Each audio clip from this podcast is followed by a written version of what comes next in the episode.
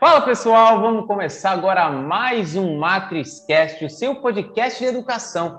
Hoje a gente tem aqui um convidado super especial que está me fazendo inveja com este fundo ensolarado nessa tarde de sol aqui, enquanto eu estou aqui nos estúdios da MatrizCast, um estúdio improvisado, meus anos ouvintes. Hoje estou em outro estúdio, mas eu não poderia deixar de gravar com vocês um episódio hoje que vai ser muito interessante. Afinal, a gente sempre está aqui com vocês para falar sobre profissão, sobre escolha da profissão e hoje vamos falar sobre isso também com ele, o Rafael da Rosa Carvalho, que é engenheiro mecânico e vem contar aqui um pouco para a gente sobre a escolha da sua profissão e também quais são as mudanças que esta tecnologia está trazendo, as mudanças tecnológicas que ele viu dentro da profissão. Rafa, seja muitíssimo bem-vindo aqui ao MatrizCast. É um prazer recebê-lo aqui.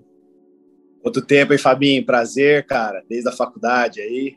Muito, muito animado aí com o podcast. Bom te ver de novo. Show de bola. Eu estou. É, esse Matrizcast ele, ele revive grandes amizades. Eu estou conseguindo rever grandes pessoas que conheci, como o Rafa falou na faculdade, né? Engenheiro mecânico formado, né? Junto, né? Na FEI, né? Eu não fiz engenharia mecânica, né? Fiz elétrica mas nos conhecemos lá. E, Rafa, para a gente começar aqui o nosso episódio, para a gente entender, para o nosso público entender sua história, né? Que eu já falei, já sabemos que é engenheiro mecânico, que você vai contar aí sobre as, as novas tendências, mas conta um pouco como foi a sua trajetória, como foi sua escolha, né? Porque é isso que, né, esse momento que os nossos ouvintes estão vivendo, o momento da escolha. Como foi a sua trajetória até você escolher ser esse engenheiro mecânico e seguir na sua profissão? Rafa, conta um pouquinho para a gente.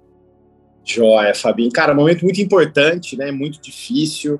Quando você me convidou, até fiz algumas reflexões aí, lembrando de, poxa, quando eu estava mais novo, já, já, já faz mais tempo já, né? Estamos cada vez mais distantes daquela idade. E, poxa, é, quantas coisas passam na cabeça, as perguntas, pô, mas eu vou escolher uma área, uma profissão para você para o resto da vida e tal.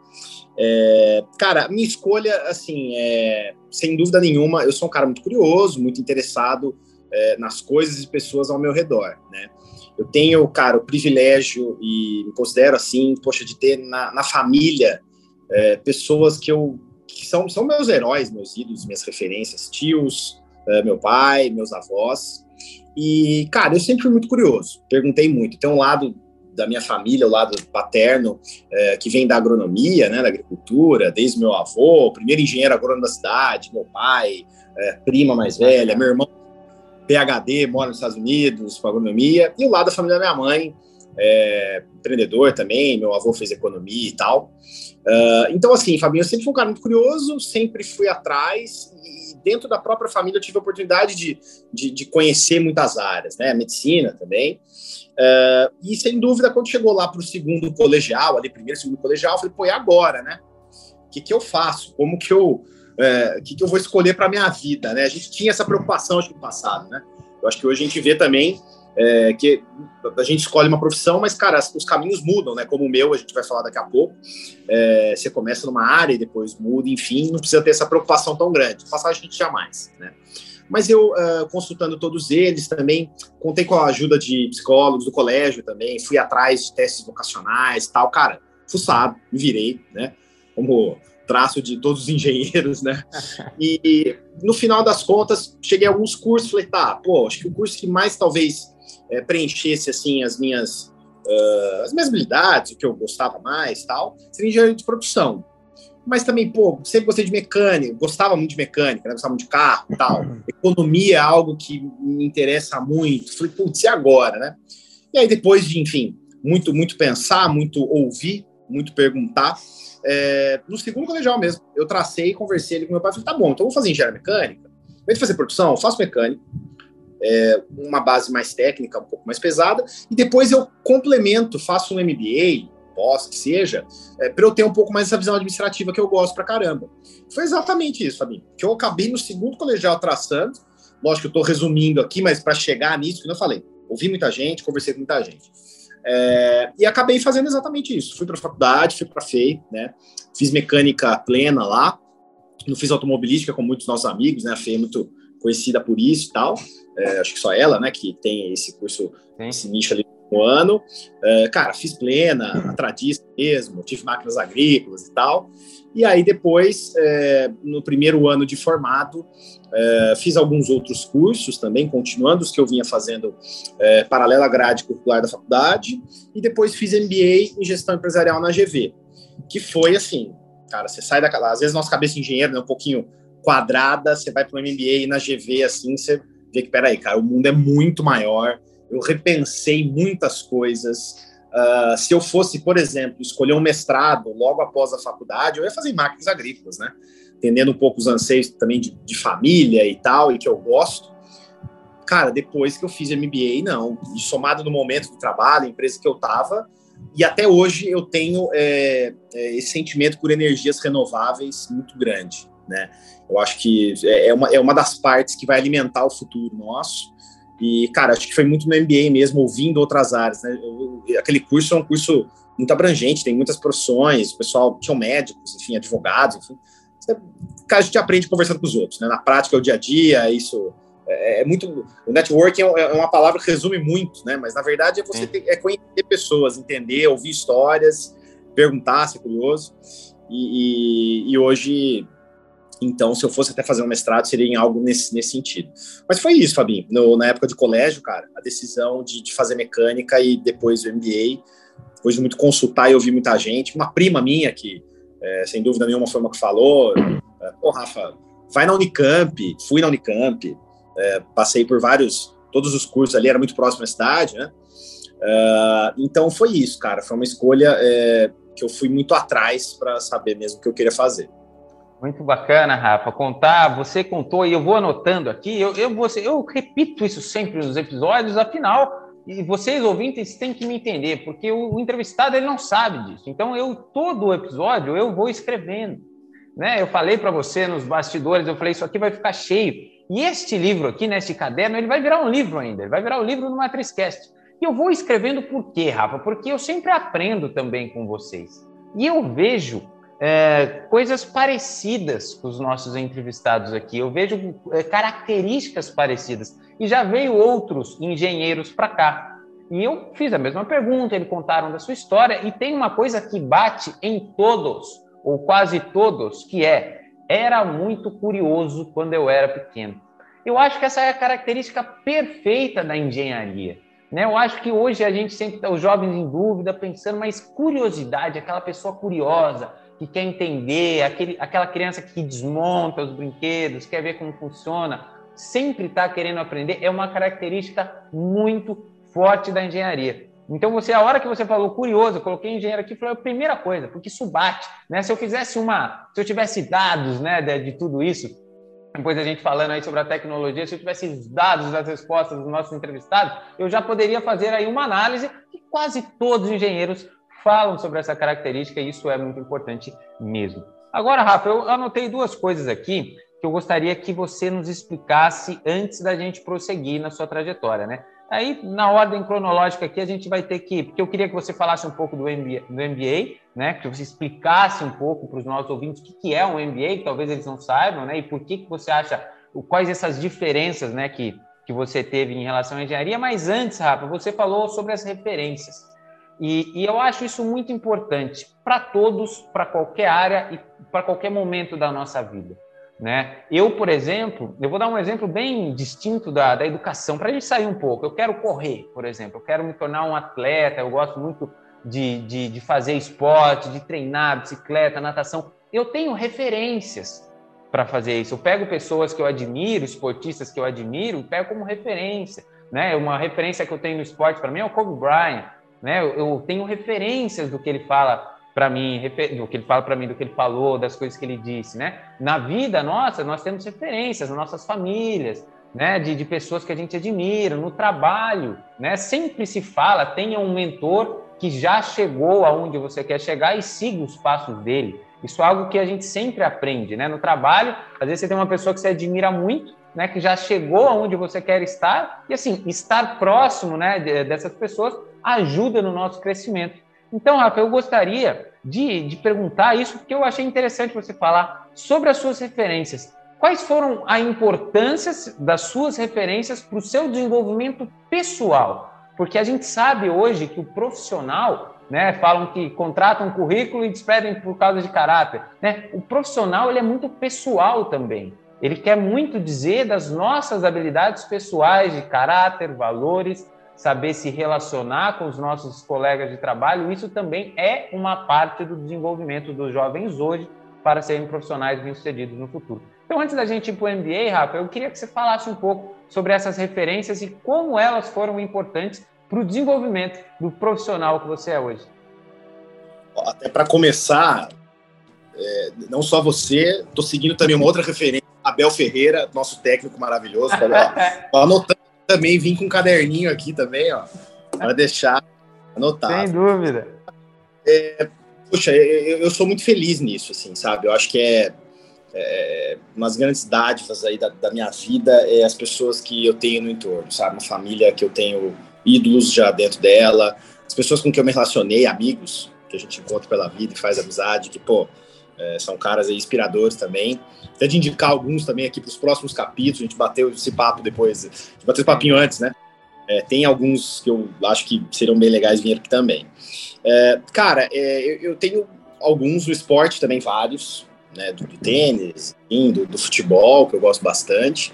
É, mas é, esse negócio da curiosidade me, me marca muito na infância. Um dos meus avós, né, o outro mais velho, um sábio, é, cara, o cara que me ensinou o que é ser rentável, acho que com oito anos de idade, com rentabilidade, falando de produção agrícola. Uh, e lá no sítio, uma coisa pequena, tal, tudo. Eu lembro de um fato ele comentando, tinha um grande produtor na cidade, lá em Leme, falando, né, se gabando de certa forma, não, não sei quantas sacas eu produzi e tal, e papapá, papapá. Eu vou quieto, agrônomo, né? Primeiro engenheiro da cidade e tal.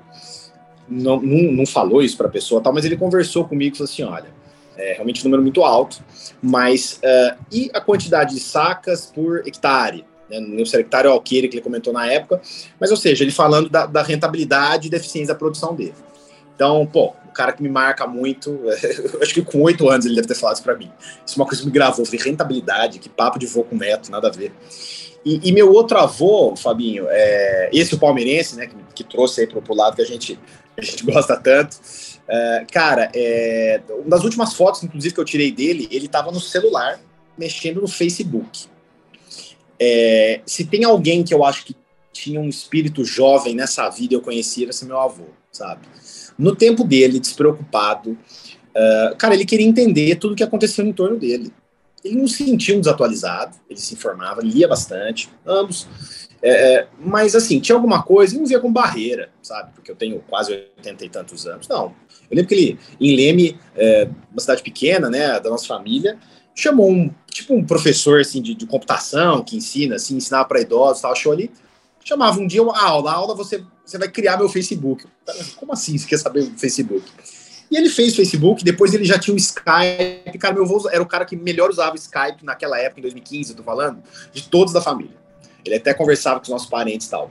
Então, é, isso é o que me marca muito desde pequeno, né? É, pessoas com uma idade avançada que não viveram. Nós somos a geração, pô, pegamos desde o Atari, né, Fabinho? E vimos toda essa transformação e tal. E hoje Pô, hoje eu já tô até meio saudosista, quase não tem lan house, né? Eu vejo meus primos mais novos jogando, tudo online com os outros, perdeu aquela coisa do, da brigalhada em lan house e tal, aquela história.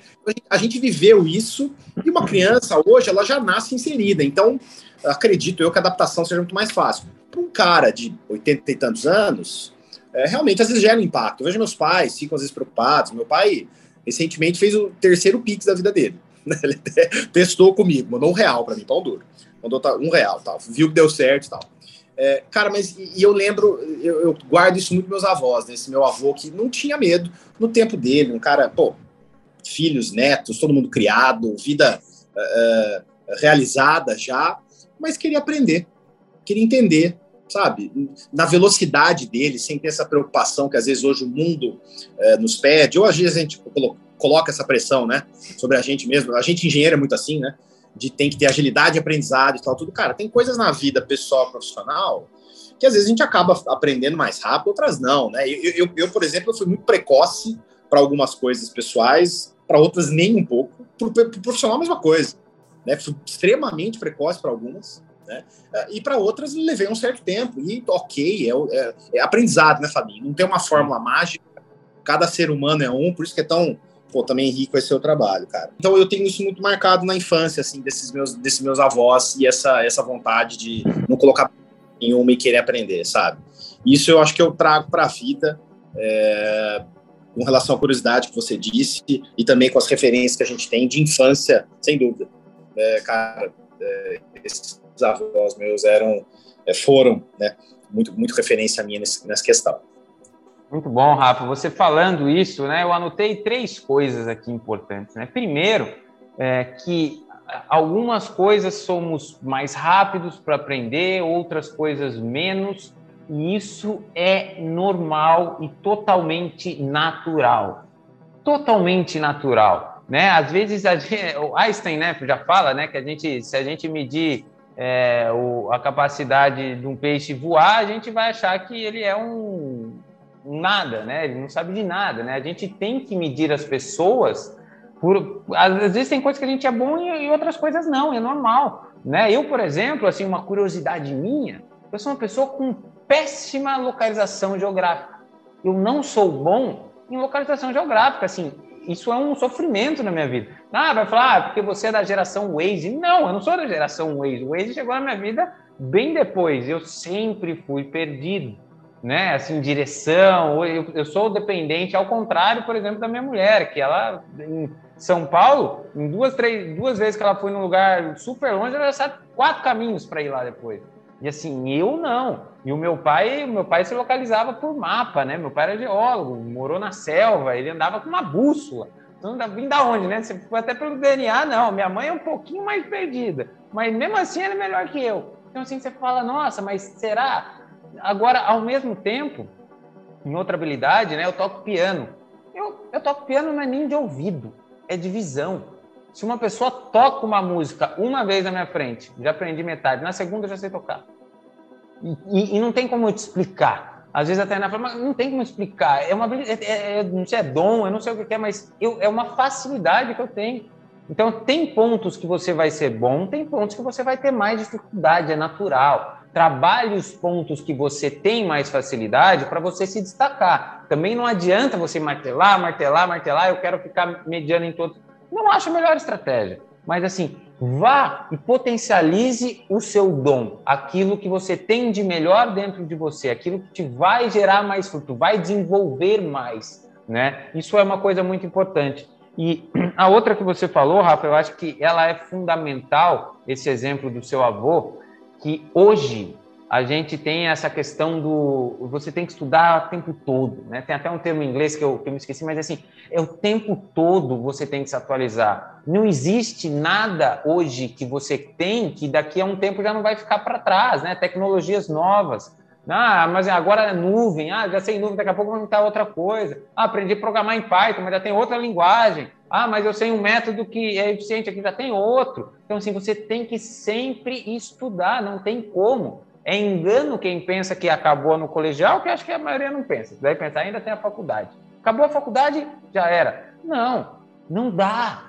Pode até acabar, você tem o direito de todas as escolhas da sua vida, mas assim, para que você se mantenha atualizado e usufrui das da, das coisas que você pode usar, né? O, por exemplo, seu avô, das redes sociais, um Skype para poder falar com alguém longe, o seu pai agora com o Pix para facilitar uma transferência, para que você possa usar essas ferramentas que vêm para facilitar a nossa vida, você tem que se atualizar.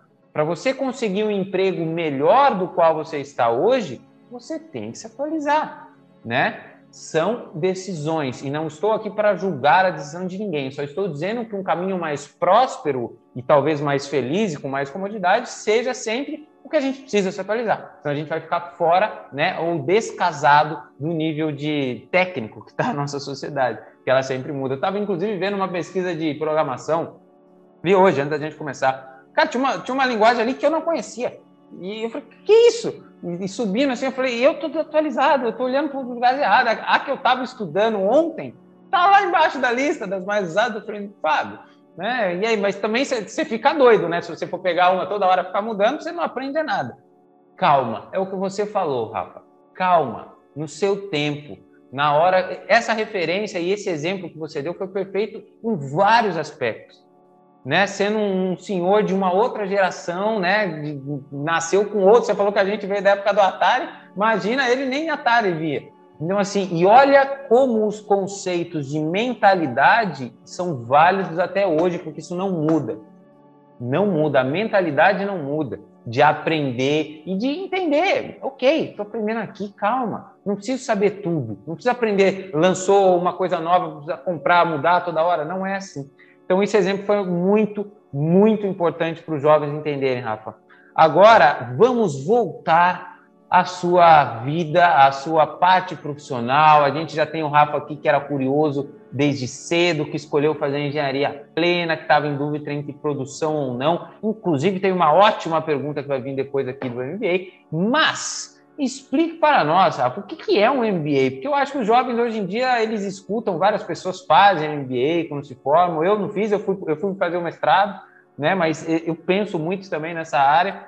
E o que, que é um MBA, Rafa? E por que, que você disse para nós que ele te abriu a cabeça? Cara, definição é Master's Business Administration, mestrado é, prático, assim, não tão teórico, você não desenvolve uma baita de uma tese, tem um TCC, mas é, é bem menos acadêmico, muito mais é, voltado para o trabalho. É, esse que eu fiz foi, eu acho que eu, é, eu acho não, é, é, o primeiro curso, é o primeiro MBA da GV, é o primeiro módulo, uh, e ele é muito abrangente. Eu tive marketing, que eu nunca tive na faculdade, eu tive finanças, uh, eu tive, cara, diversas matérias, assim, uh, muito amplas para você realmente fazer uma gestão empresarial. Né?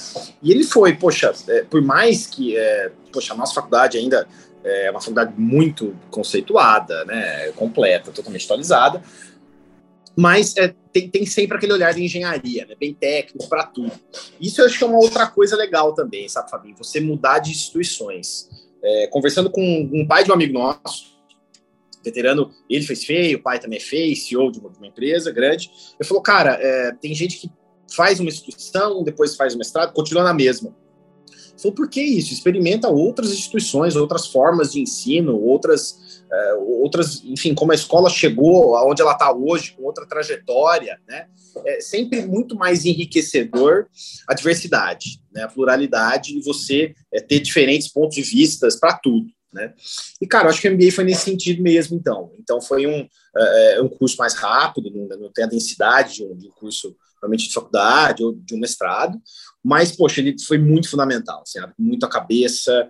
É, hoje já existem MBAs mais específicos, MBA em, uh, em gestão de projetos, ele, já existem alguns nichos mais direcionados até. Né? Não acredito que tenha a profundidade de um mestrado, né?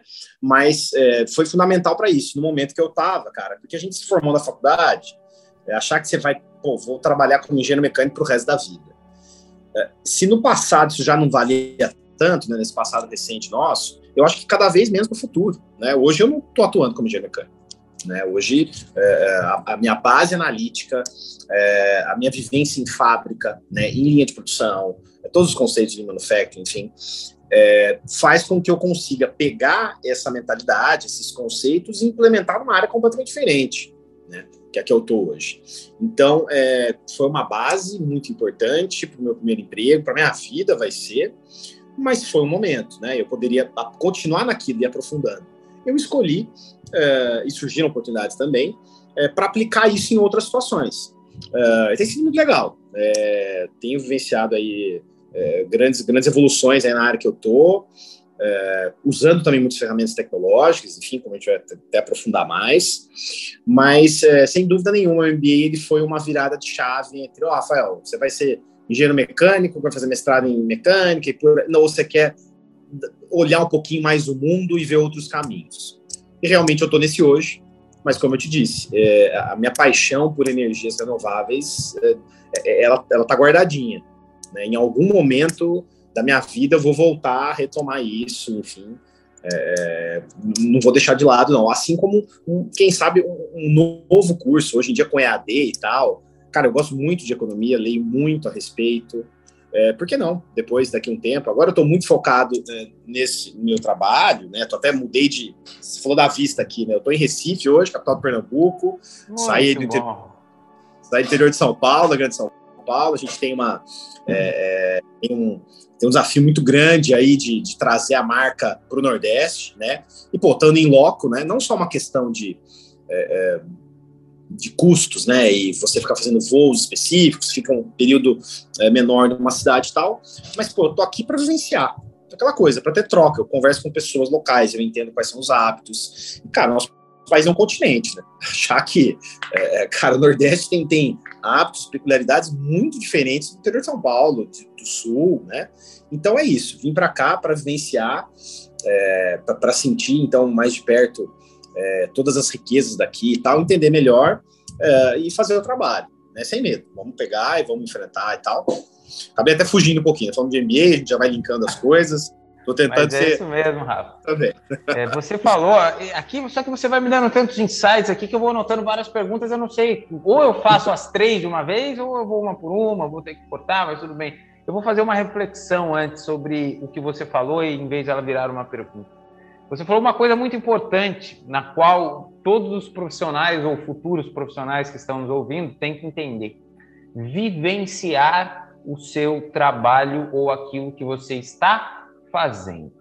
Por que, que isso é importante? Né? Porque você precisa, você quando as pessoas às vezes imaginam engenheiro, acho que muitas pessoas imaginam uma pessoa atrás de um computador, né, projetando, projetando, faz isso, faz aquilo, tchau, fecha o computador e vai embora.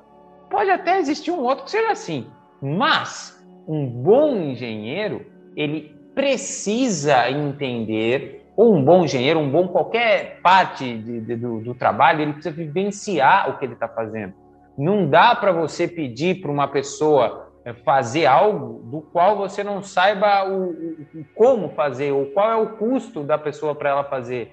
Né? Você não consegue gerenciar um time se você não estiver lá junto com eles, vendo se eles estão bem, se eles estão felizes, se a, se a tarefa está difícil demais, se eles estão tendo que trabalhar por 12 eh, para conseguir é, entregar o que você quer, né? Se está difícil, se você poderia melhorar os processos, você não consegue melhorar um processo se você não for lá fazer. Né? Como é que você vai ser um cara engenheiro de processo, vou melhorar processo? Você não sabe fazer. Quem vai melhorar quem sabe fazer. E aí a pessoa que sabe fazer que vai te dar os insights de como melhorar. Né? Eu tenho um exemplo que uma vez eu passei na, na, nada, não vou nem citar os nomes porque eu gosto de todos os envolvidos, mas eu vou citar o exemplo que ele é importante. É, eu tinha uma, tinha uma posição que a gente tinha que colocar uma, uma caixa dentro do carro. Aí definimos pela posição X, X, Y ali, eu pego um plano cartesiano, olha ali o, o carro de cima, naquela posição. Aí resolveram adicionar um terceiro eixo. Ah, tá, vamos colocar nessa posição, mas pelo lado de baixo, porque é melhor. Falei, cara, pode até ser melhor na, na, na, teoria, mas vocês têm ideia do quão mais difícil é mexer nessa caixa só porque você mudou ela 2 milímetros para baixo, em vez de ela estar tá em cima da placa, agora ela está embaixo? Você tem ideia do quão mais difícil é? E eu tenho certeza absoluta que as pessoas que pediram isso fizeram com a melhor das intenções possíveis. Eu tenho certeza absoluta. O problema é que quem ia mexer naquela caixa depois era eu. E como é que eu ia fazer? E a caixa foi para baixo. E assim, só que todo momento que eu tinha que mexer naquela caixa, eu tinha que pôr minha mão assim e nem enxergava o que estava acontecendo. Se eu não tivesse uma, uma habilidade, uma experiência ali, não conseguiria fazer. Então, assim, dificultou demais um processo por falta da vivência naquele ponto específico. Naquele. Não estou nem dizendo que a falta de vivência ali era no todo, não é, mas naquele ponto específico. Então, assim, precisamos vivenciar antes das ordens. Isso é fundamental. Existem lugares que as pessoas não vivenciam e ordenam? Existem. É a melhor harmonia? É as coisas funcionam do melhor jeito? Na minha visão, não. Então, como formação de qualquer pessoa que esteja ouvindo e escolhendo a sua profissão, o que você falou é fundamental. E veja, Rafa, você falou assim, você, você nem citou, mas a tua fala já nos mostrou isso a parte de viver o que a gente está fazendo, a parte prática. E aí que eu vou para você para a pergunta que eu fico sempre curioso. Você foi hoje o escolhido engenheiro para perguntar. Rafa, a gente tem vários casos aqui. Veio um engenheiro que trabalhava na Bolsa de Valores, outro engenheiro que era professor, né? tem eu que estou também sou engenheiro, estou sendo professor e trabalhei com automobilismo é, a gente vê engenheiros em várias e várias áreas. Teve outro engenheiro que estava em programação. Tudo bem, eu sei que engenharia tem várias áreas, produção, química, tal, tal, tal. Mas a gente vê engenheiro em todo quanto é lugar. Parece que engenheiro é uma versatilidade incrível. Né? Alguma coisa que, que engenheiro tem, talvez venha lá do começo com a curiosidade que você disse, mas o que que para você, Rafa, significa isso? Por que, que engenheiro é tão versátil? Né? Qual característica que você atribui a essa capacidade de versatilidade que os engenheiros. Não estou dizendo que os outros não têm, tá, gente? Só estou dizendo os exemplos dos engenheiros. Para que você, como você atribui, qual característica a essa versatilidade de engenharia que está em todos os lugares? Eu, eu, você falou, eu também estou fazendo algumas anotações reflexão também. Eu lembrei de um outro exemplo bacana com relação a isso. Salve, Abel, salve, Abel. Abel. Mas, Fabinho, eu lembrei, cara, é, uma vez também um, um engenheiro desses feianos, veteranos, ele me contou que nos Estados Unidos, uma definição americana para o engenheiro é muito. O americano é muito prático, né? Eu, eu admiro em muitos, muitos pontos né, os americanos, forma de trabalhar, dedicação e tal. Cara, que povo que chega onde chegou não, não é à toa, né? Não é fazendo nada. Né? Eles não são a potência principal do mundo aí, é, é, não foi dado isso a eles, eles conquistaram. É, e a definição é, era algo do tipo: é, o que é um engenheiro? Um engenheiro simplesmente é o cara que ele faz o que qualquer pessoa comum faria com 100 dólares, só que com 10. Então, assim, ele vai buscar algum jeito de ele vai entender a situação como outra pessoa entenderia com mais tempo, com mais custo, tudo e vai tornar aqui mais simples, enfim, vai, é, né, é, essa, por que, que eles resumiram com esse valor aí dos 100 para os 10 dólares. E, cara, é, eu acho que vem com essa questão da curiosidade, eu acho que é uma, é uma o, o, lado das exatas, né, faz com que a gente seja, pô, aquele cara de números e tal, tudo, a gente consegue ser criativo tendo exatas. Eu lembro de um do primeiro CEO com que eu trabalhei, é, o italiano, da no Brasil, na primeira empresa que eu trabalhei, é, multinacional da indústria metalmecânica, é, e ele e ele ele comentava de, de alguns projetos, um jeito o italiano é meio artista assim também, né, e tal, poxa, Da Vinci veio de lá, enfim, eles têm muitas inspirações. Mas, cara, ele, ele comentou uma situação também de um projeto parecido com esse que você disse, também precisava ser feita uma modificação e tal, tudo.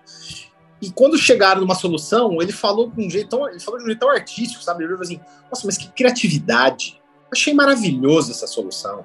Ficou incrível, muito criativo e tal. Nossa, é, mas ele falou de um jeito no momento assim muito, cara, nem, nem parecia técnico, nem parecia que tinha número pra caramba por trás e, e tinha uma determinada função aquele equipamento e tal tudo.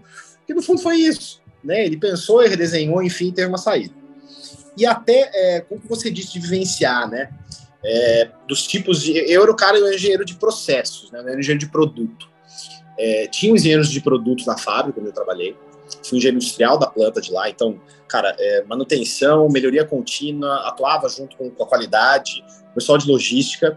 Eu ficava no escritório ali embaixo mesmo, né? E é, o que o pessoal de engenharia de produto desenhava e tal, tudo, pô, sensacional. Eles arranjavam a solução para o produto que ia vender e alguns desciam para a fábrica para ver aquilo eh, ser execuível de fato numa linha de produção. Né? Alguns, nem tanto, nem todos eles. Mas era nosso papel, engenheiro de processos, de pegar aquilo, entender, entender até qual foi aquela solução. Às vezes não concordava, às vezes ajudava eles até. É, assim, cara, vamos fazer assim, porque depois até para produzir é mais fácil. Mas depois eu ia para a linha eu ia para a fábrica, eu até anotei o nome do Márcio, o cara que trabalhou comigo, líder de produção, cara experientíssimo, assim, sabe? Chão de fábrica, anos e anos. Uh, e falava, Marcião, vem cá, o que, que, você acha? Vamos fazer assim agora em vez de assado. Uh, na hora. Uh, Rafael, já começava. Aí a gente testava e rodava os protótipos. Os protótipos, até quando a gente desenvolvia, tinha um modelo novo na linha, enfim, para energia eólica, a gente ia fazer um determinado redutor, é, tinha a parte de adaptação, né? Os nossos equipamentos e tal, como produzir. E, cara, não tem jeito. É, é, o computador ajuda para caramba, as tecnologias estão aí.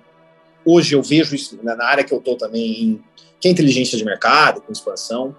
A gente consegue avançar muito, mas tanto na fábrica quanto eu acho que hoje, porque eu faço, é, o que eu faço a gente consegue avançar muito, mas eu preciso ir para a cidade Eu preciso entender se uh, determinada via tem o fluxo, as pessoas passam lá, se é durante a semana, se é de final de semana, o hábito de consumo, para a gente fazer determinada operação no local.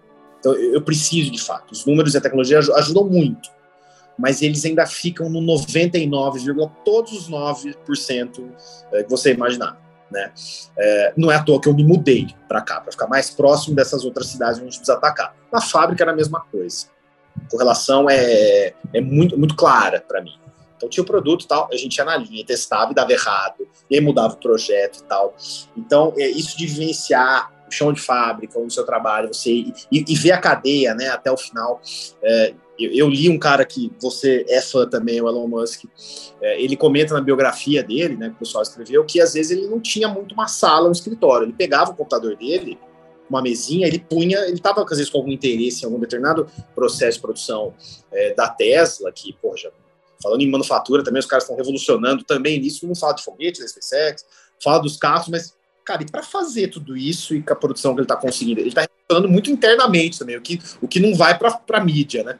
E ele simplesmente pegava o computador e sentava do lado da linha de produção, do lado de uma máquina. Ele estava curioso, ele tinha que responder um e-mail, estava numa reunião, que a gente está aqui, e ficava olhando como aquilo ia rolando. Ia tendo ideias e depois atuava. Então vivenciava. Né? Chefes que eu tive na indústria falavam a mesma coisa. Rafael, cara, você quer entender uma fábrica, tudo vai para um produto, enfim, uma empresa, vai para a fábrica, vai ver como que é feito. Você consegue, no final da história que a gente precisa vender, você consegue vender, você consegue é, falar melhor daquilo do serviço, do produto que você faz, quando você sabe fazer. Então, vivencie, veja como é feito. Mesma coisa hoje aqui, nesse outro lado de inteligência de mercado. Os números que a gente tem são incríveis, refinam muito o nosso trabalho. Mais um cara que eu uh, que foi meu chefe, meu, meu, meu, último chefe até, era o coordenador mais experiente da área e tal. É, poxa, ele passava, ele ia com mapa também, como você mencionou a questão do mapa da, da sua esposa. Ele ia com mapa na cidade e passava uma semana, e via todas as vias e fluxo e tal, tudo.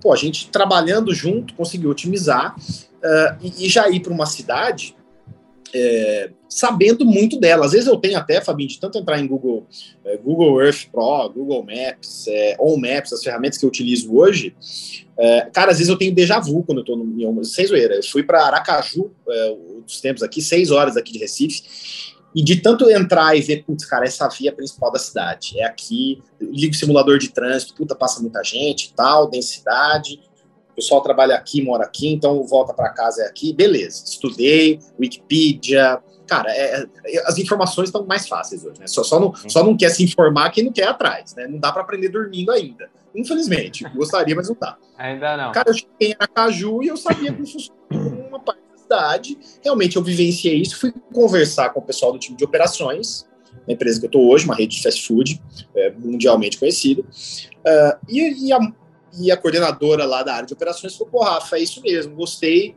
de duas localidades. Cara, aqui é interessante, sim, para a cidade. Aqui passa muita gente, está longe da nossa outra operação e tal, a gente agrega.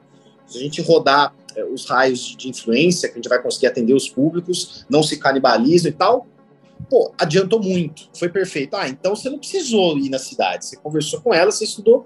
Cara, precisei precisei, para ver de fato, para ver que ali passava muita gente, era muito carro tal. Então, é vivenciar, sabe? Viver, deixa para dormir depois, quando ficar velho, enfim, agora tem que, tem que ir atrás, né? tem que viver. É, eu acho que o. E usar essas ferramentas que a gente tem hoje, cada vez mais, cada vez mais precisas, né?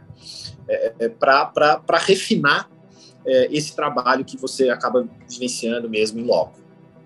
Muito bom, Rafa, é isso mesmo. Essas experiências que, que a gente vê, essa você compartilhando, eu vejo as pessoas compartilhando aqui, eu vejo novamente muitas semelhanças e isso é muito importante. Essa evolução, acho que toda a nossa evolução, Rafa, né, a sua trajetória, a minha, de todos que eu falei aqui, eu acho que até te ouvindo, eu estou lembrando aqui que eu até anotei que eu vi uma pesquisa num, num podcast que eu gosto de acompanhar, que é do Primo Tech, eu, não, eu, eu, sempre esqueço tantas pessoas que falam as frases, como até agora da pesquisa, não me lembro exatamente. Mas era algo como assim: a gente muda de, de carreira, assim, uma, acho que é seis vezes ao longo da vida. Coisa, eu achei até grande, por isso que eu estou até um pouco em dúvida. Mas era assim, era, era várias vezes. Era uma estatística. Hoje em dia, né? E assim, eu vejo muito disso, escutando você dizendo para mim da sua trajetória e olhando para mim também, que a gente muda porque a gente evolui e a gente cresce e, e talvez aquilo que foi bom, né, para um momento para nós já não é mais, porque a gente tá com a cabeça mais ampla, né? Você começou falando para a gente do MBA, né? O MBA te abriu um, a cabeça, mas antes disso, quando você entrou na FEI, também te abriu uma cabeça. Quando você foi fazer algum estágio, alguma iniciação científica, também abriu sua cabeça. Cada passo que damos ao longo da nossa trajetória abre mais a nossa cabeça. E como novamente Einstein disse, uma mente que se abriu jamais voltaria ao seu estágio inicial. Não dá. Né? Tem coisa, uma vez eu falei para uma pessoa, falei, olha, tudo, se a gente pudesse né, voltar resolver essa questão aqui, tudo bem, mas só que agora minha cabeça é outra, já não quero mais isso. Não basta, porque a minha cabeça hoje, ela vê mais coisas, né? Eu, eu vejo outras possibilidades. Então, assim, eu quero outras coisas. E é natural nesta evolução as mudanças. Daquilo que sumarizando que você falou desde o começo. Pô, vou escolher algo pro resto da minha vida. Não vai. Eu acho que você já pode hoje, aos seus 16, 15 anos, seja lá quanto for, mas tira esse peso. Ah, eu já estou no meio da minha trajetória hoje, tô... tira esse peso. Nenhuma escolha da vida que você fez, né? Não é assim. Você pode mudar e deve, e mudar também condiz com evolução. Agora, Rafa, eu falei aqui dessa pesquisa e, e do que você disse, inclusive, você falou do Elon Musk, né? Eu lembrei, né? Eu trabalho com pessoas que né, fãs de automobilismo, né, vivem de carro o tempo todo. E eu ouvi uma frase do, de, um, de, um dos, de um do pessoal lá, vários ainda, falaram assim, não, que agora vai entrar algumas outras marcas né, europeias e, e vão passar por cima. Eu falei, olha, não vai. Não vai porque a Tesla há muito tempo já se prepara para isso. Eles têm uma vantagem tecnológica, eles estão neste problema trabalhando há muito tempo.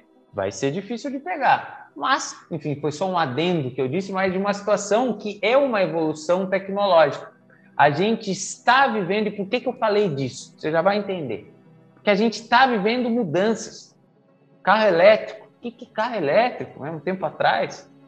Ah, outras montadoras estão começando agora, porque uma foi outras estão indo, a tendência é que todas vão, temos um problema né, da, da, da, sustentabilidade, né? Você falou depois de energias renováveis, depois ainda quero entrar nesse assunto, mas as coisas vão mudando, Rafa, e mudando também, porque elas não são eternas, assim como nós nas nossas escolhas, as coisas vão se adaptando, por isso que a gente também tem que se adaptar e mudar, mas isso significa que estamos vivendo hoje uma era de transformação tecnológica que é algo que a gente falou desde o começo.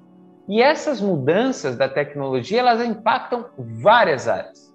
Elas podem impactar na tecnologia em si, você ter um carro elétrico, como elas vão impactar no seu serviço, trazendo tecnologias que vão te facilitar o seu trabalho, ou que vão abrir a sua mente, vão te dar dados para você conseguir é, tirar uma conclusão, para você entender o caminho que você quer ir. Então a gente vê uma massiva entrada da tecnologia em todos os meios de trabalho.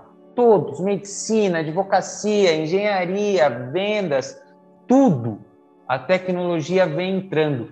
Como eu mesmo te disse nos bastidores, eu nunca fui para o meio corporativo, eu nunca fui para uma indústria. Eu sempre trabalhei dentro de uma oficina com carros de corrida.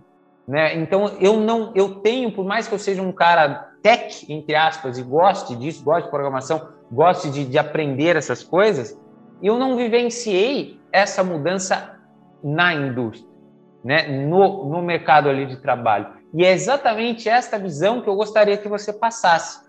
Como você lembra que você falou que a gente viveu o Atari, depois foi para os outros videogames? Eu acho que vai ser mais ou menos a mesma coisa, porque como que você viu e no que, que a tecnologia pode te ajudar no seu trabalho? Por que, que é importante para você é, saber utilizar a tecnologia a seu favor e como ela está vindo né, grande para cima do, do, dos empregos, né, mudando. Tem gente que fala que tal emprego vai acabar, mas vai surgir outras oportunidades, enfim.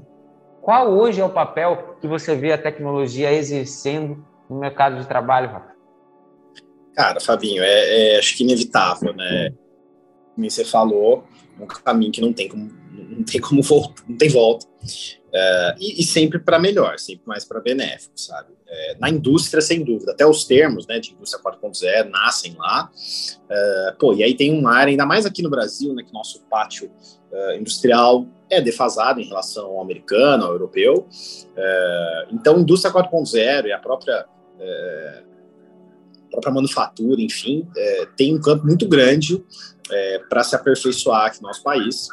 É, isso vem ocorrendo, enfim, se a gente for começar a citar exemplos aqui do que eu vivenciei em indústria, cara, são inúmeras situações, né? Desde uma linha de produção é, mais mecanizada ou mecanizada e automatizada, não uma linha grande, por exemplo, em, em larga escala, que nem de uma, já de uma montadora. Eles já, já vivem isso, né? Mas fábricas que a gente são as são a grande maioria em quantidades aqui no Brasil, né?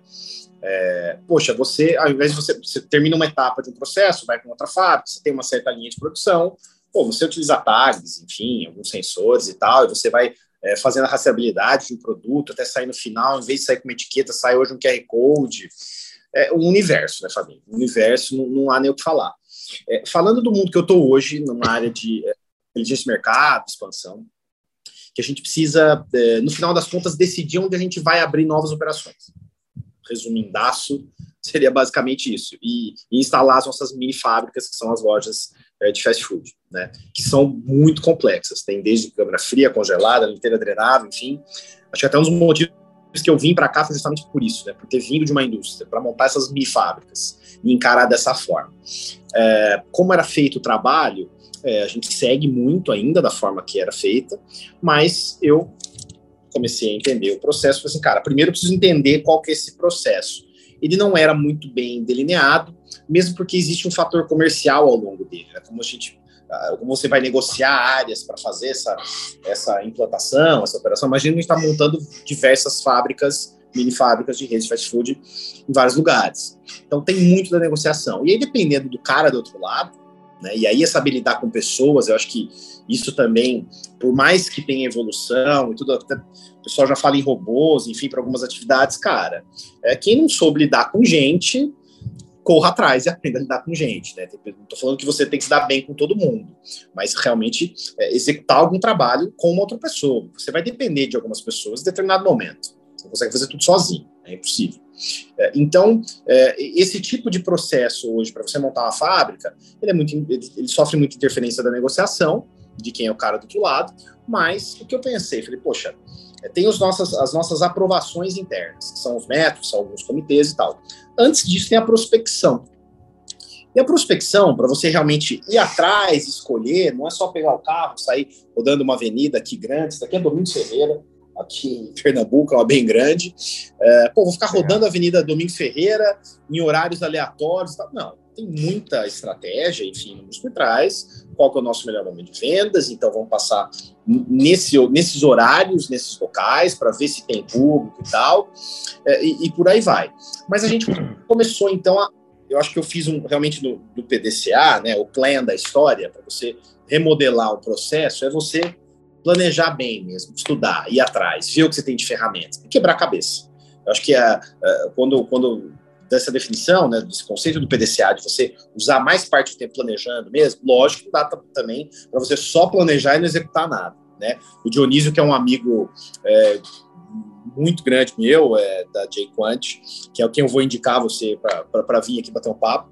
É, Cara, ele é professor disso, ele fala, porra, você tem que, uh, tudo bem, planejar e tal, tudo, mas também se você não executa, você só planeja, planeja, planeja, refina, refina, refina, você precisa também ver na prática acontecer para até fazer essa volta, né? E ficar fazendo esse retorno é, das, dos, dos, das observações que você teve. Então a gente pratica, praticamente analisou o fluxo inteiro, viu que era possível ser mudado, trouxe as ferramentas, elas ajudam e muito. Eu te falei o caso de Aracaju que eu fui, poxa, cara, eu consegui entender muito uma cidade da frente do computador né, coisa que uh, é, o, o, coordenador mais experiente, a gente teve no time, tudo, foi meu chefe tal, tudo, ele falou, pô, no passado, quando ele começou com essa parte de expansão inteligente de mercado, ele ia com mapas mesmo, ficava uma semana numa cidade e tal, e entendia, né? Uh, e ele mesmo viu que ao longo do tempo que a gente começou a usar mais as ferramentas, ele falou, cara, o quanto eu consigo otimizar meu tempo, e com isso também custo, né, de deslocamento, tempo na cidade e tal, para eu já ir muito mais certeiro Né? Quando eu vim aqui para Pernambuco, aqui para Recife, eu estudei bastante a grande essa metrópole para entender, cara, onde é possível. Tá, então tem a parte norte, a parte sul da cidade, o que, que é central, onde estão as outras operações, onde a gente caberia. Depois de estudar bastante, lógico que já aí vem a facilidade, né? Morando aqui, estudei pra caramba. Só que no final de semana eu saio, aí um dia durante a semana eu vou no lugar, então eu já vou vivenciando isso, né? Do que quando eu estava em São Paulo, que era todo esse estudo, beleza, preparei tudo, aí eu vou direto, vejo, vejo, vejo, por um período de tempo e volto. Né? Estando aqui, não, eu vou refinando às vezes eu mudo de ideia. Pô, fui para uma praia, fui para Carneiros, que é perto daqui, aquela praia daquela igrejinha lá que o povo coloca foto no Instagram, né? Tudo é Instagramado. O Instagram, todo mundo. Eu sou um dos que tive até fazendo parênteses, em breve, é, críticos esse pessoal que fica só tirando fotos e tudo, mas, cara, é, essa questão do Instagramável é um fomentador turístico incrível. Tem pessoas que estão fazendo de tudo para viajar, conhecer novos lugares, enfim, para postar uma foto e tal. Uh, isso fomenta um outro setor. Né? Vamos ver o lado bom da história também, né? Não ficar só bravo com os blogueiros, né? Como eu era um cara dele. Mas, é, então, cara, foi uma hora, eu tava ali, na volta, para ter uma ideia do, da volta do final de semana aqui para essa metrópole, entender as pessoas que voltam das praias, eu comecei a refinar meu conceito. Então, assim, estou vivenciando tudo que eu estudei. E a gente tem mais ferramentas para estudar. A gente tem que estudar, não tem que ter preguiça de estudar da sua forma, desenvolver o seu método. Isso é, é, é, você se conhecer mesmo, né? Por mais que tenham professores excelentes e, enfim, é, que possam indicar, cara, se você não põe a sua energia e, e vê o que funciona para você e na base do, do certo e do errado, testando, acertando e errando, é a única forma que eu encontrei até hoje na minha vida de, de aprender algo e, e, e me entender melhor como pessoa. Né? É tentando, tentativa e erro e depois, com o passar do tempo, você fica mais refinado, tá? Mas acho que no geralzão aí, então, de, é, da tecnologia nessas funções aí. Muito bom, Rafa. Você falou, eu até anotei, e eu gosto que eu, eu vou conectando as coisas que eu vou estudando, né? E, e aí tudo se casou, tudo se conectou para conectarmos a última reflexão aqui, que eu quero entrar no último assunto, o último nosso assunto. Mas é, o que você disse, Rafa, para mim, em manufatura, e agora a questão que você está falando de crescimento, de tomada de decisões, QR Code, o que eu vejo é que a gente está transformando as nossas informações no mundo digital. A gente está transportando os nossos post-its, nas nossas anotações, né, as respostas, né, o que, as nossas opiniões, né, tudo, a fala, né, os dados a gente está digitalizando isso. Porque muitas vezes, quando a pessoa fala, ah, mas qual a tecnologia, ela pura e simplesmente imagina que é um código algoritmo com a tela preta, um monte de linha tal, mas cadê isso? Calma, isso aí provavelmente você não vai ver. Vai ser realmente só o especialista em programação, o programador. E não foi essa a minha pergunta. A pergunta que eu fiz para você foi a que você respondeu. O que, que as ferramentas geradas pela tecnologia estão ajudando no mercado de trabalho.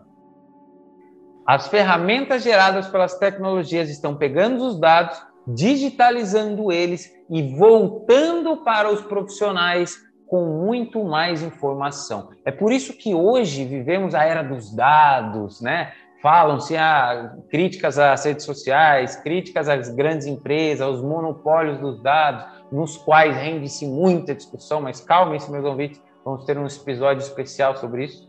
Mas é, tudo isso tem sim sua parte boa, na minha visão, que é esse avanço, né? Ele te dá dados para que você tome uma decisão mais assertiva, né? Onde eu vou construir a próxima planta, a próxima fábrica? Não é, você tem muito mais dados por trás de você para você tomar essa decisão. Você consegue analisar os prós e contras muito mais com a, o avanço da tecnologia do que antes. Então você toma decisões mais assertivas. Esse é um dos pontos de um, de um artigo que eu li anteontem, não me lembro. Mas e aí, por que, que ele conecta com, com o que você, com o meu último tema, que eu quero que você fale sobre essa energia renovável? Porque essa matéria falava exatamente sobre ESG, né, de energia sustentável, sustentabilidade, né, é todo esse conceito que existe, que as empresas têm que se preocupar mais. E, e por que, que ele falava que a tecnologia era melhor? Porque a tecnologia justamente fazia o que você disse. ela dava mais dados para que as, as empresas tomem decisões assertivas. Estou com um problema de minha empresa está poluindo muito, tá? O que, que eu faço? Não sei. Ah, vou, vou cortar, mas, será que é isso mesmo que está gerando? Ah, vou cortar gasto. Ah, vou, corta isso aqui, ó, reduz isso aqui. Mas será que é isso que está fazendo com que o seu gasto esteja elevado em proporção? Cadê o dado? Então, hoje, os dados nos dão essa clareza de tomada de decisão. Esse era o primeiro ponto. Empresas conseguem tomar decisões mais assertivas, gastam menos energia, é, fazem as coisas para melhorar mais rápidos, conseguem agir mais rápido, resolver problemas mais rápido. Primeiro ponto. Segundo, o cloud. Né? Você hoje está armazenando dados na nuvem, cloud computing. Né? Você pega os dados e joga na nuvem. Isso tem uma eficiência energética maior do que, do que você armazenar na maneira que você tem, servidores e tudo mais. Então, é uma eficiência maior. Então, veja como a tecnologia vem contribuindo para a sustentabilidade. E depois eles falavam também da questão do home office, de permitir algumas flexibilidades que as pessoas conseguiam né, viver em uma harmonia maior. Mas, Rafa, para a gente finalizar o nosso ponto, agora que a gente já passou por todos os tópicos, eu gostaria só que você dissesse qual é a importância que você enxerga da energia renovável, de onde veio essa paixão? Conte para os nossos ouvintes, né? Fala um pouco mais sobre qual é a importância para você de termos energias renováveis e de, como futuros profissionais que estão aqui nos ouvindo, se preocuparem por esse assunto. Sem dúvida. Fabinho, é, para começar respondendo é, dessa importância, Cara, eu lembro quando eu estava na minha, na, no meu primeiro emprego, na primeira empresa que eu trabalhei, é, eu vi alguns vídeos a respeito do assunto, estava muito mais inserido nesse contexto, principalmente energia eólica. Uh, uh, e um deles que eu lembro aqui muito, muito claramente, ele resumia falando assim: o futuro é silencioso. Isso é energia renovável. O futuro é silencioso. Se você para para pensar, carros a combustão, ainda mais aqui no Brasil, todos, motos, o pessoal ainda passa fazendo aqueles barulhos e tal. É, todos os tipos de energia que a gente tem hoje, a dissipação dela, quando não bem aproveitada, é, é, era, ele foi, eu vou tentar achar esse vídeo, mandar, resumia nisso, assim, ó, como você enxerga, o futuro vai ser mais silencioso, o futuro uh, eletrificado é mais silencioso, né?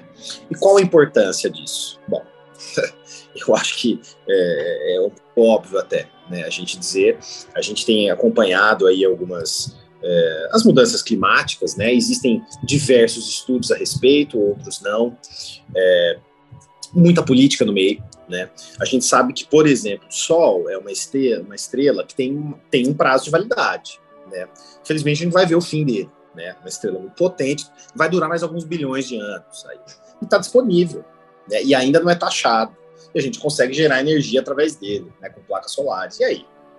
Enquanto a gente, hoje, é uma guerra que vive nesse momento completando 57 dias, da Ucrânia e da Rússia, a gente está vendo os impactos econômicos, né, tanto de preço de petróleo, de gás, é, a União Europeia sofrendo com isso. Então, assim, é, matrizes, uma matriz energética muito mais rica, muito mais limpa, é benéfica em todos os sentidos, né, economicamente, para os países, para é, soberania, soberania energética de, de, todos os países. A Europa, a gente acabou de ver essa dependência, a gente está acompanhando do, do, gás russo.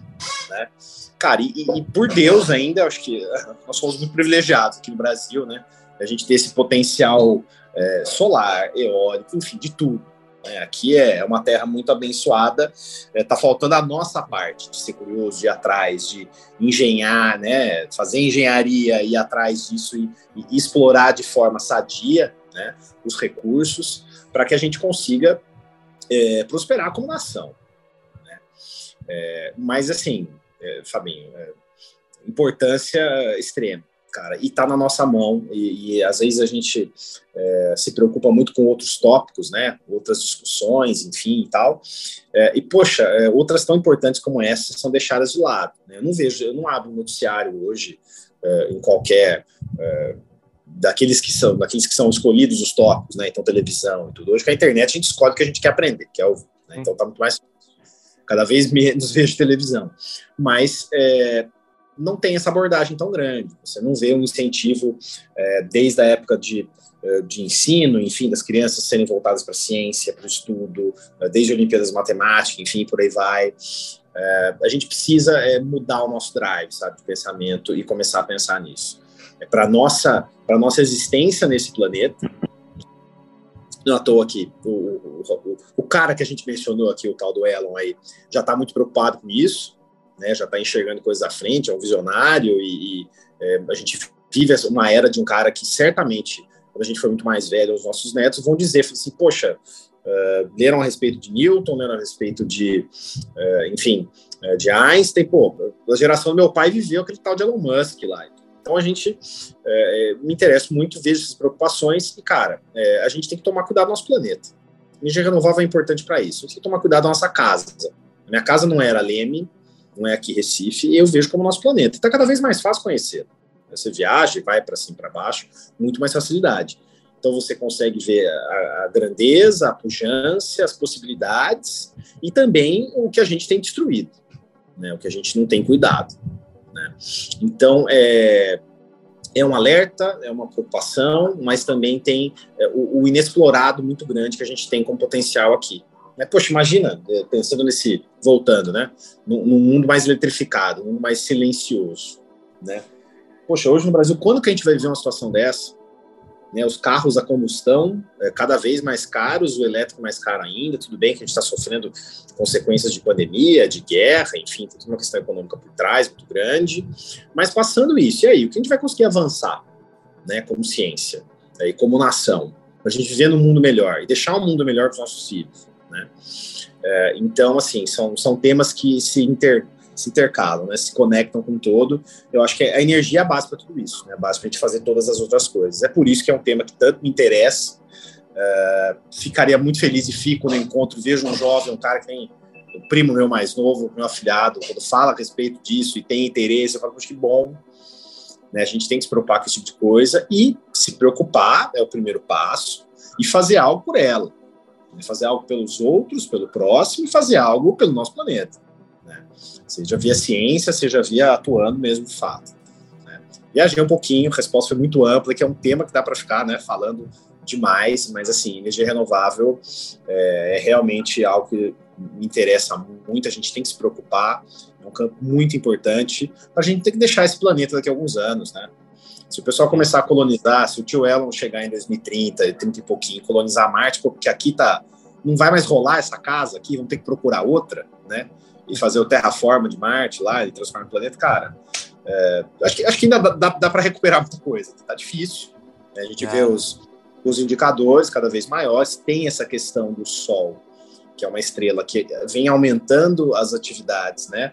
É, o Sol está cada vez mais potente, as, as, explosões internas dele ali estão é, afetando cada vez mais a gente aqui no planeta, a gente está com menos camada de ozônio, enfim, uma série de coisas, uma série de questões o jovem aí que tiver respeito, leia, leia mais de uma fonte, não leia uma só. Né? Não existe verdade absoluta, né?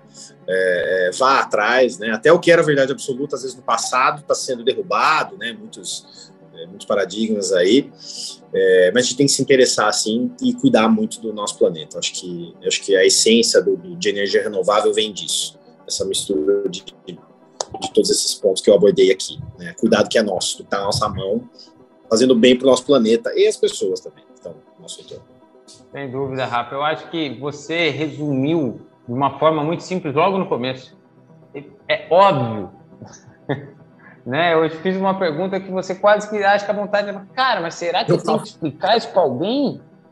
É. Será que eu tenho que contar o porquê que você tem que se preocupar com isso?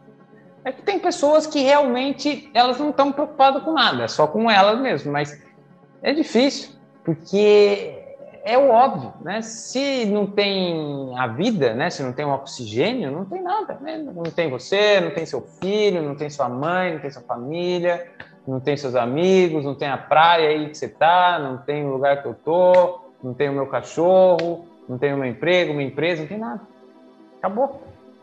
Então, né? se a gente não cuidar e entender, eu acho que é dever, pelo menos, a gente entender. Mas, Rafa, incrível toda essa conversa. Eu adorei aqui, ó, eu tenho um, um capítulo, eu vou deixar um capítulo quase que especial para você aqui no MatrizCast, com tudo que você disse, desde a sua escolha no começo, sendo curioso, escolhendo engenharia, depois tendo a, a dúvida, produção, mecânica, foi engenharia que você nos contou aqui que é algo muito versátil, né? Que você podia trabalhar em várias coisas, a gente vem em vários locais.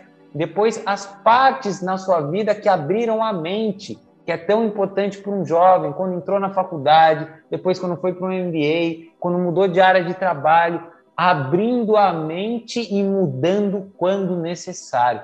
Então, toda essa trajetória foi muito importante. E aí, no final, a gente mostrou, né? Você veio com a parte da tecnologia, que ela te ajuda com os dados, a que você consiga ter decisões mais assertivas com os dados e como isso está sendo importante para todas as áreas. E culminando, né? Já que a gente falou de tecnologia, com todo esse recado que quase é um tapa na cara de quem ainda não parou para se preocupar com isso. Então, Rafa, para a gente acabar, eu gostaria que você só se despedisse dos nossos ouvintes, falasse como a gente consegue te encontrar nas redes sociais, mas eu vou deixar aqui na, na descrição do canal, caso, né, para a pessoa não precisar ficar dando pause, ah, deixa eu ouvir de novo, tal, está na descrição do canal. E Rafa, por fim, depois que você se despedir, você tem direito, uh, quem está nos ouvindo pelo Spotify, né, pelo YouTube não, mas tem uma ferramenta que eu posso deixar uma perguntinha, qualquer pergunta, sim ou não, sem alternativa ou nada, enfim. Se despeça, conte para nós como nos achamos e finalize com a pergunta, Rafa. Fabinho, cara, que honra, obrigado. Bom rever você. Pô, Muito bom. É, saudade de, daquela época de faculdade, né? É, Agora que eu sei que você está em Recife, eu vou visitar aí, pô, já está do lado. Vem visitar, pô. Vem para cá, que o, o, sol aqui não falta, Recife. É, cara, muito obrigado, um papo muito interessante. Pô, a gente é, exercitar um pouquinho, refletir do que é a nossa vida, né? Já estamos já nesse nível já, hein, cara? 35 anos falando da vida. Tô me sentindo um pouco velho, mas tudo bem, né? Mas histórias, decisões para chegar até aqui. Cara, que incrível. Espero que se eu puder contribuir de alguma forma com o jovem que está passando por esse momento de decisão, né, é, da carreira, que não se preocupe, é, decida a carreira, ele pode mudá-la drasticamente ou não, é, ou aproveitar um, um começo de carreira que ele teve e usar isso num outro tipo de trabalho, o meu exemplo, que a gente, que a gente comentou aqui hoje, né? É, mas não tenha medo, cara, não tenha medo, é, abrace, encare o mundo, é, descubra-o, né? É, leia-o, se informe-o, não tem verdade absoluta das coisas, vá atrás, é, pergunte para um amigo, que nem esse que essa amizade a gente tem desde a faculdade, cara, é, vá atrás, seja interessado. É, eu acho que essa, é, acho que o, o, recado que eu posso deixar que eu aprendi com desde os mais antigos aí e próximos a mim, é, seja interessado, vai atrás é, e, e busque pelo conhecimento. Muito bom, Rafa, muito bom. E a gente te inclusive você estava falando, esqueci, né, quando estava sumarizando das grandes referências, né, que a gente tem durante a vida e você contou também tão importante. Mas Rafa, Faltou, não venha me roubar as outras duas, hein? Faltou onde a gente te encontra nas redes sociais, para que os nossos ouvintes te mandem mensagem. Posso fazer assim, ó? aquele pessoal que faz assim e aparece? mas aí a edição é muito complicada. Aí eu deixo no. Né? Mas é tá aqui, gente, ó, aqui embaixo no, no, na descrição do canal. E onde a gente encontra é Instagram, o LinkedIn. E também qual é a pergunta. Eu preciso de uma perguntinha, Rafa, qualquer pergunta. Eu, eu tô, na verdade, eu tô até com dificuldade de fazer essa pergunta. Não sei se você percebeu, assim, tô até. O que, que eu que, que assim, pergunta? Ó, assim, pode ser uma pergunta assim: você gostou da vista aqui atrás? É qualquer uma, é sim ou não. Eu você sabe sobre isso, gosta daquilo, já fez isso? Qualquer tá perguntinha. A gente, só para a gente conhecer mais os nossos ouvintes, de acordo com o nosso episódio. Eu sempre pego de surpresa essa pergunta, até para treinar. Você não estava combinado. Eu, eu pergunto para eles ou uma pergunta que eu quero que eles façam para mim? Isso que eu não entendi direito. Mas o que você quer perguntar para os nossos ouvintes? Que, o que, que você poderia? Perguntar. O ouvinte está na sua frente nesse momento.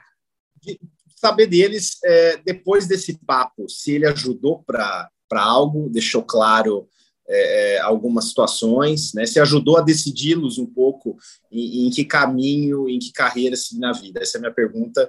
É, se foi um pouco proveitoso para eles, conseguiu ajudá-los a decidi-los, né? Não foram dados, foi um papo, mas não deixa de ser rico tanto quanto, né? É informação, né? De uma outra forma, mas se, se foi se foi proveitoso, é, se eles não eles não vão depois responder para a gente no meu LinkedIn, no meu Instagram. Enfim, acho que mais LinkedIn é melhor, melhor é, meu canal mesmo. Rafael, devolva meus minutos. se, se, eu não tiver que devolver os minutos dele e deles e conseguir ajudar é, um pouco para, pelo menos, se não direcionar, pensar em outras possibilidades de carreira, enfim, é, vou ficar muito feliz. Queria saber deles se, se a gente conseguiu ajudar um pouquinho eles nisso. Show de bola, ótima pergunta. E ela finaliza muito conectado com o tema, Rafa, de dados, de tecnologia, porque escutar dos nossos ouvintes, se, é, se essas 60, 68 minutos, uma hora e pouquinho que a gente está aqui, se isso foi bom ou não, porque saber isso deles vai direcionar o meu trabalho, o nosso trabalho, a nossa, né, como ajudá-los. Então, isso também é tecnologia. Então, muitíssimo obrigado, Rafa. Fico muito feliz de entrevistá-lo, de ter esse bate-papo super gostoso com você. Me espere aí em Recife, hein, que agora que eu estou vendo que aí não acaba o sol. Não é por isso que você estava falando do sol, de energias. Aí mora em Recife, né? não para de ver o sol. Mas então tá certo, Rafa. Muito obrigado. Um grande abraço. Abraço a todos vocês que ficaram até aqui. Eu espero que vocês tenham gostado muito desse episódio. Não se esqueçam de se inscrever e compartilhar para todos que precisam também. E semana que vem tem mais mais um MatrizCast. Eu espero vocês aqui. Muito obrigado.